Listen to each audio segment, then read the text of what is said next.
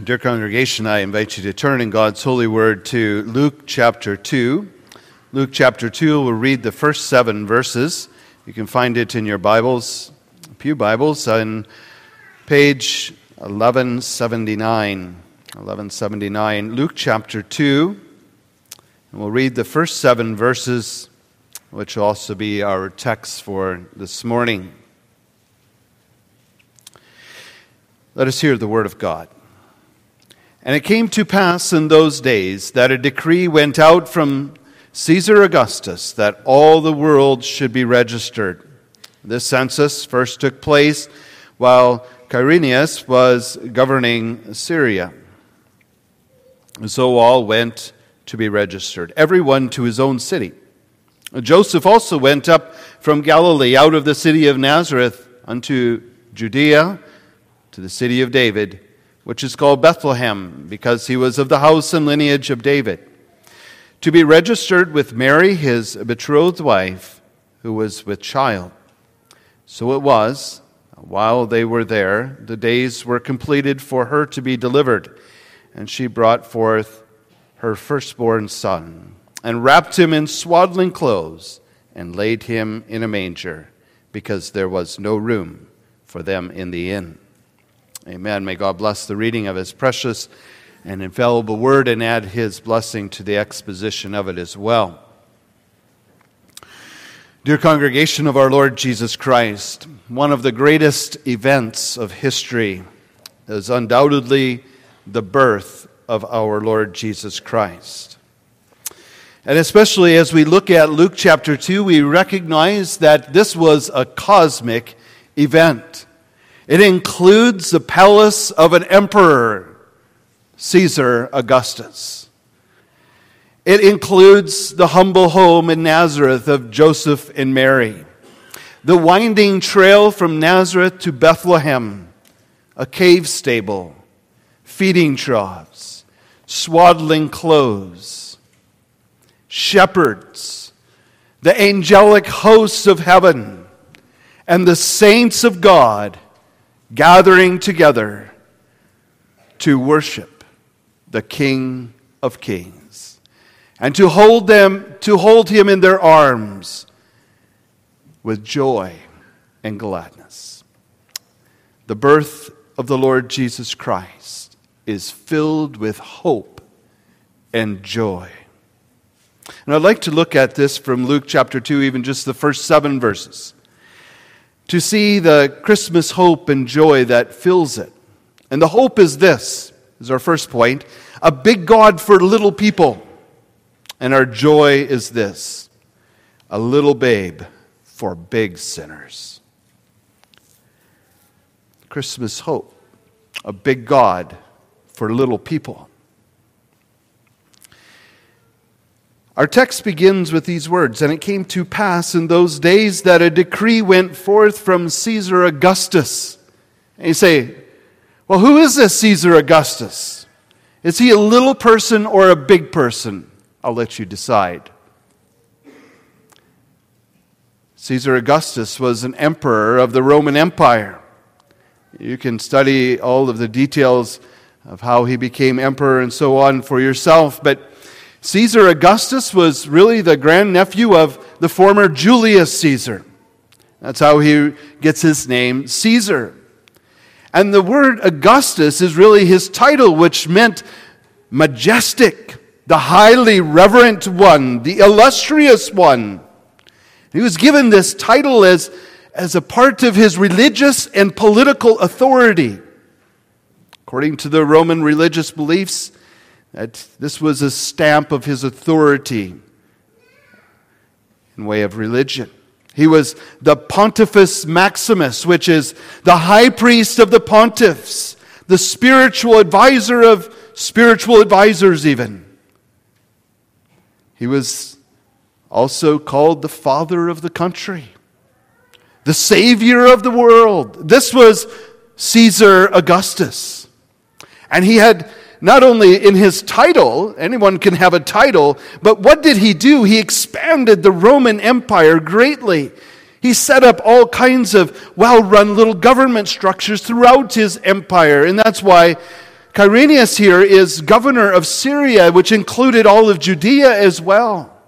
That's why he set up Herod, Herod the Great under his control. And even through his rise in power through many years, through his unification and organization, it led to years of peace. You might say, well, it sounds like persecution to me. And, and, and, but really, it wasn't in a certain sense because there was freedom of worship, freedom of religion. And, and yes, there was political bondage, but it wasn't like the days of Antiochus Epiphanes where there was real religious persecution. And yet, through all of his tax reforms, which, which he decreed here in, in verse 1, that decree went out that they should all be registered so he could tax all of his areas of influence. Through these taxes, he built great infrastructure and expanded the Roman Empire greatly. You would call him the man of the year. You would call him the Nobel Prize winner for peace. He was powerful. He was the influential person of his day. Well, how is this relevant? Why would you call him maybe even a little person, Pastor? That there's a big God for little people. Well, here we hear that God is in control of so called big people. Because he is, although he's called the high priest of spiritual advisors and the father of the country and a savior of the world, He's merely God's puppet in his hand. Children, you know what a puppet is, right? Maybe if your mom would put a, a little puppet that looked like Elmo and she'd put it on her hand and control it and, and be talking to you. Hi, my name is Elmo. You know that's your mom talking. You know that's your mom's hand moving the puppet. That's who Caesar Augustus is in God's eyes a puppet in his hand. He, as it were, takes his hand and puts it into the heart of the king and uses him as he will and decrees what he will. He's merely a puppet in God's hand. And yet, what a contrast to God's own Son who comes Caesar Augustus, your title is from heathen men. But the Son of God, who's coming in the flesh, receives a title from God. Call his name Jesus. He's called Wonderful Counselor, the Mighty God, the Everlasting Father, the Prince of Peace. He's the nobile pr- pr- pr- Prince of Peace, not Caesar Augustus. As a matter of fact, Caesar, you're calling all the world to be registered, and those tax dollars, they will be used to build infrastructure and roads so that Jesus and his disciples could walk on those roads and the apostles could go to the ends of the earth with the glorious news that Jesus has come in the flesh, the Messiah has come. That's why Caesar Augustus is shown as a puppet in the hands of God. God is saying, I am the King, and I'm sending the King of Kings, the Lord Jesus Christ, into this world for little people. Have you ever felt so insignificant in this world? When you think of the billions of people, seven billion people in this world, and when you think of how you live on a little street in a little house in a little town, maybe you seem to think maybe I'm so very insignificant in this world. Compared to the big political and economical and social movements of our day, and all the outstanding power and prestige of all those who stand up and want to make their influence known and made in this world you feel so insignificant, maybe even disheartened. And yet, the powers to be are puppets in God's hand.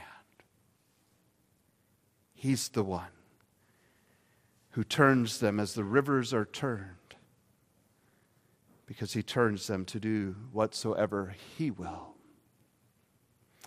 And yet, the little people of God are not merely puppets in his hand. He does control us, he does. But he also embraces us. He comes to surround his little people with his presence. He comes to uphold them in his hands of care. He comes to provide for their needs in his grace. He comes to protect them from dangers all by his power and by his might. He comes to care for the problems of his little people. Who are his little people? His little people are Joseph and Mary. Joseph and Mary, who are living in the city of Nazareth, and now need to go to be registered in their own city, which is in Bethlehem, because they're of the house and lineage of David. And so Joseph and Mary, his betrothed wife, who's with child, they go to Bethlehem. And Joseph and Mary had to take a long trip here. And she's, as the King James Version says that she's great with child. She's, she's ready to deliver, as verse 6 says. And the tr- journey from Nazareth to Bethlehem was no quick a minute journey 150 kilometers. Maybe some of you go up to cottage country or something. And, and if you were to leave Cambridge and, and go up to cottage country north of Barrie or whatever, by the time you get to Barrie, you are around five, 150 kilometers. Now, that doesn't seem so bad because maybe, maybe you'll go do that over the holiday break. And it doesn't take that long to get to Barrie, Pastor. It's not that big of a journey, right? But don't forget, they didn't have cars and trucks. What did they have? Maybe Joseph and Mary had a donkey. I don't know. Doesn't really say if they had a donkey or not. Maybe they had to walk the whole 150 kilometers. And it wasn't a smooth highway to walk on or a nice walking path to walk on. It was hilly country, narrow paths, and lots of dangers. And Mary is nine months pregnant. I, I, I, know because my wife's been pregnant many times. I, I have children, a, a, daughter in law who's expecting. She's nine months right now, and I, I couldn't imagine her even if riding on a donkey for 150 kilometers, I, and certainly not walking 150 kilometers. And there, you could almost imagine and put yourself in the little peoples of God's hearts. And to think how Joseph and Mary could have been so frustrated. Who does this Caesar, Augustus, think he is? Making us go all the way to Bethlehem at this time. My wife is nine months pregnant and boiling over with frustration and and every night they come and they're so exhausted and tired, and, and they just think, this terrible tyrant, what is he doing? And then they get to Bethlehem. There's not even any room for them in the inn. Caesar Augustus didn't even provide enough place for them. And they have to go to a stable. And maybe we're caught up in the humble nature of Christ's birth, and that there wasn't a place provided in, except for a, bar, a, a stable, a, a cave in the wall, maybe. If we get caught up, there was no nice crib for him to rest in, but a manger. But let's never forget that God has been caring for his people. He has provided for Joseph and Mary on such a journey to bring them to Bethlehem.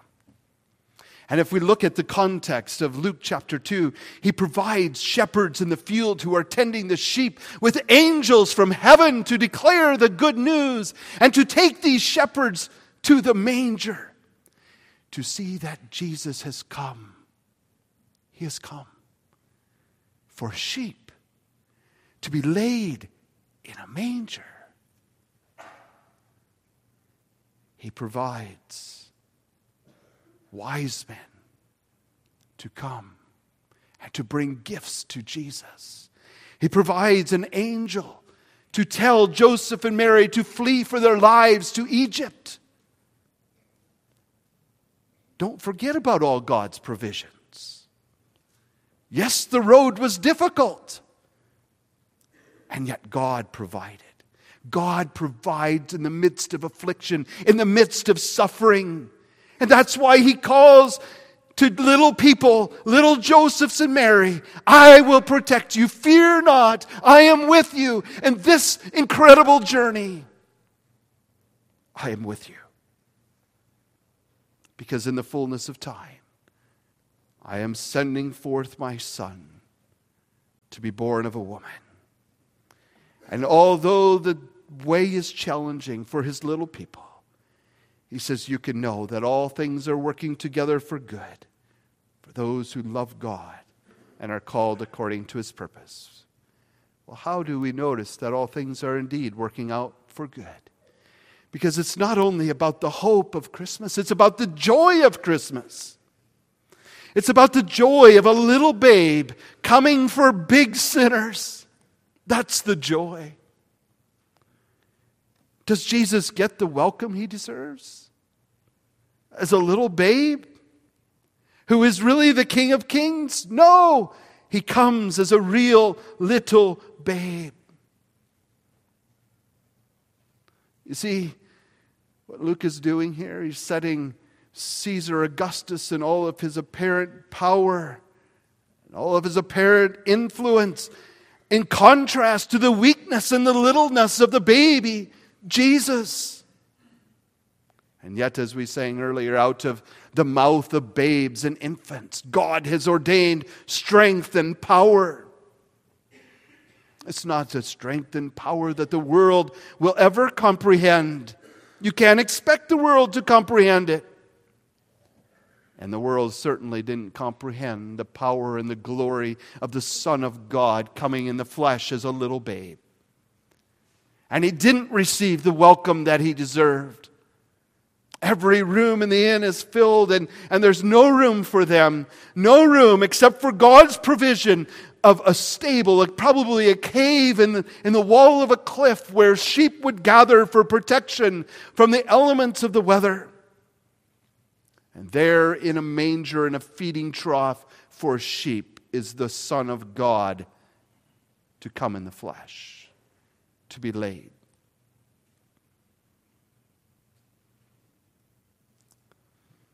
We read in verse 7 And she brought forth her firstborn son and wrapped him in swaddling clothes and laid him in a manger because there was no room for them in the inn.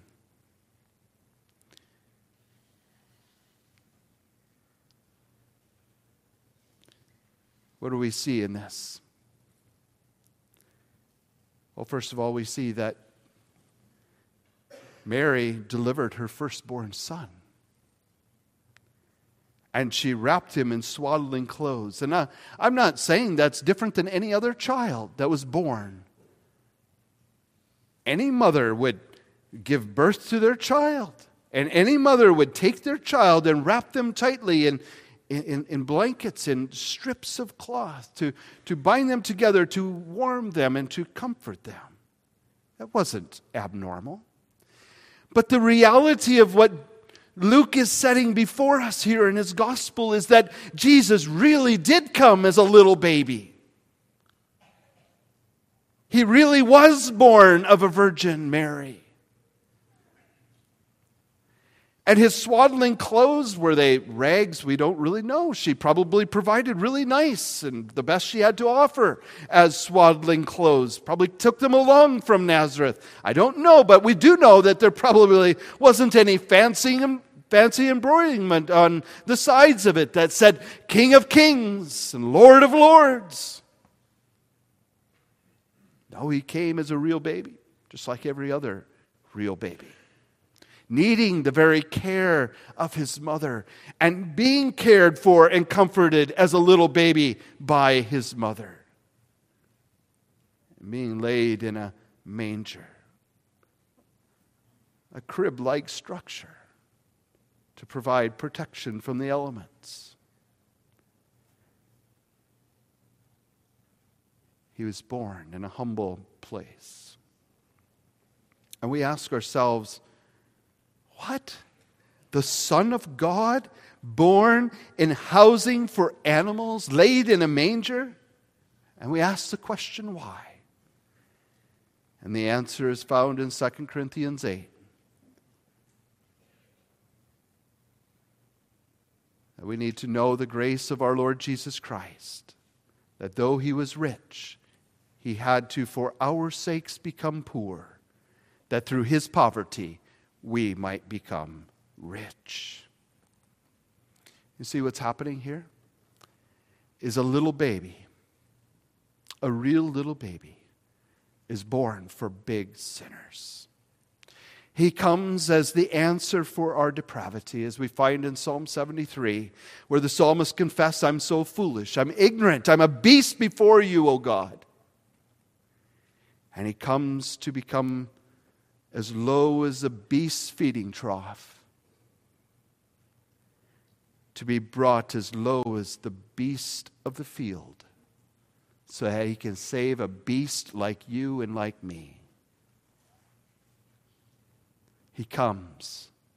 As we find Paul speaking to Timothy in 1 Timothy 1 and to us today, that this is a faithful saying, worthy of all acceptance that Jesus Christ has come into the world to save sinners, of whom I am chief. He's been born in humanity. He's come for the greatest of sinners who are beasts before God, who are outcasts, who are deserters. He's come to the very lowest place so that no one can ever say Jesus didn't come for a sinner like me. He came for the worst sinner among us to show his glory and his salvation.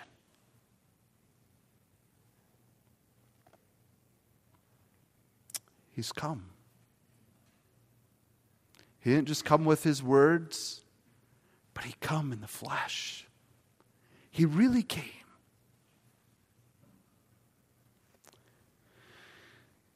I, I think I remember this story from David Jeremiah one time, and of course, I'm adapting it to my own remembrance of it.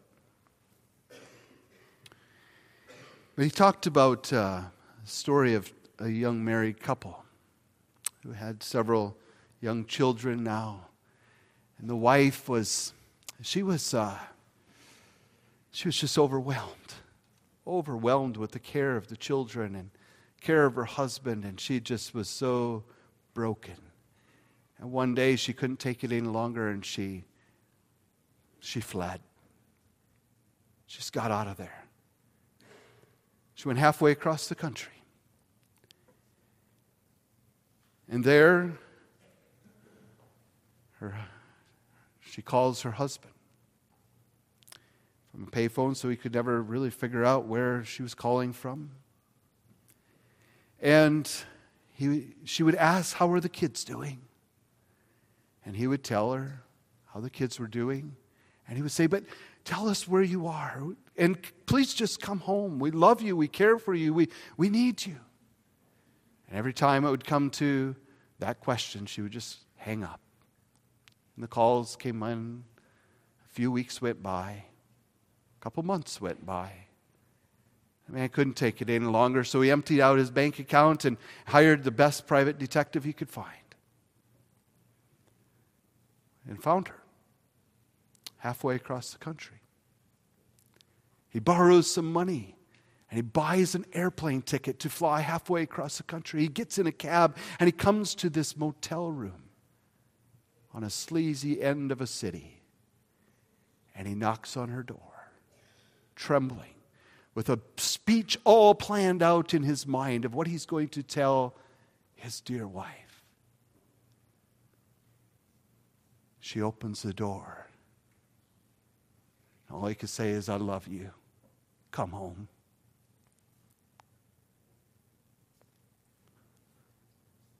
She fell into his arms, went home with him. A couple days later, they're sitting after the kids are all in bed and the dishes are all done, the laundry's all done. And he says to his wife, Why didn't you just come home? When I told you, we love you, we care about you. When we spoke all those words on the phone, asked you to come home, why didn't you just come home? She said, Those were just words. But then you came for me.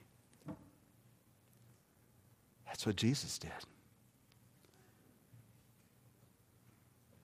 We deserted him. We left him in paradise with Adam, and we proved it every day of our lives throughout history. He sent His word, He sent His law, He sent His prophets, He sent His love. But He did more than that. He sent His only begotten Son to come and to knock on our door and knock on our door of our heart this morning and say, Come home. I love you. Is that, that what you hear this morning? in the birth of the Lord Jesus Christ. He's come to identify with you, He's come in the flesh. And the angels come with their message from heaven, saying, Glory to God in the highest, and on earth peace, goodwill toward men. He's come to be a Savior of sinners, among whom you and I are chief. Come home. Come and see what He's done for sinners like you and me. What will you do with the message? Will you turn from your sin? Will you turn from your selfishness? Will you turn to the one who has left nothing behind? He veiled his glory to come to the lowest place. Not only to be born, but to die on the cross of Calvary. I don't know what's going on in this world. Maybe I should spend less time trying to figure it out and simply come home to Jesus. To see him as a big God who's come as a Son of God, veiled in his glory as a little babe for a big sinner like me. And to know that this same big God is now head over all exalted, and he's coming again He's coming again. He's coming to take me out of this sin sick, depraved, broken, corrupt world. He's coming to take me home, to be with Him and His people for all eternity. And guess what? There's no empire that's going to stop Him. There's no King Herod that's going to stop Him. There's no Caesar Augustus that's going to stop him. There's no power that will stand against him on that day because he will come. And the question for you and me are we prepared for that day? When he will come to deliver his people. He has not stopped at anything to come and to testify to his people. He will not stop at anything to bring his people home, to be with him in perfection, to be with him in glory, and to reign with him forever. That's the hope of Christmas. A big God who controls the so called big people as puppets in his hand as he cares for his little people. What joy that gives to us because a big God who has become a little babe, has come to save big sinners like you and me, how we might be reconciled to God and to enjoy Him forever. Amen. Let's pray.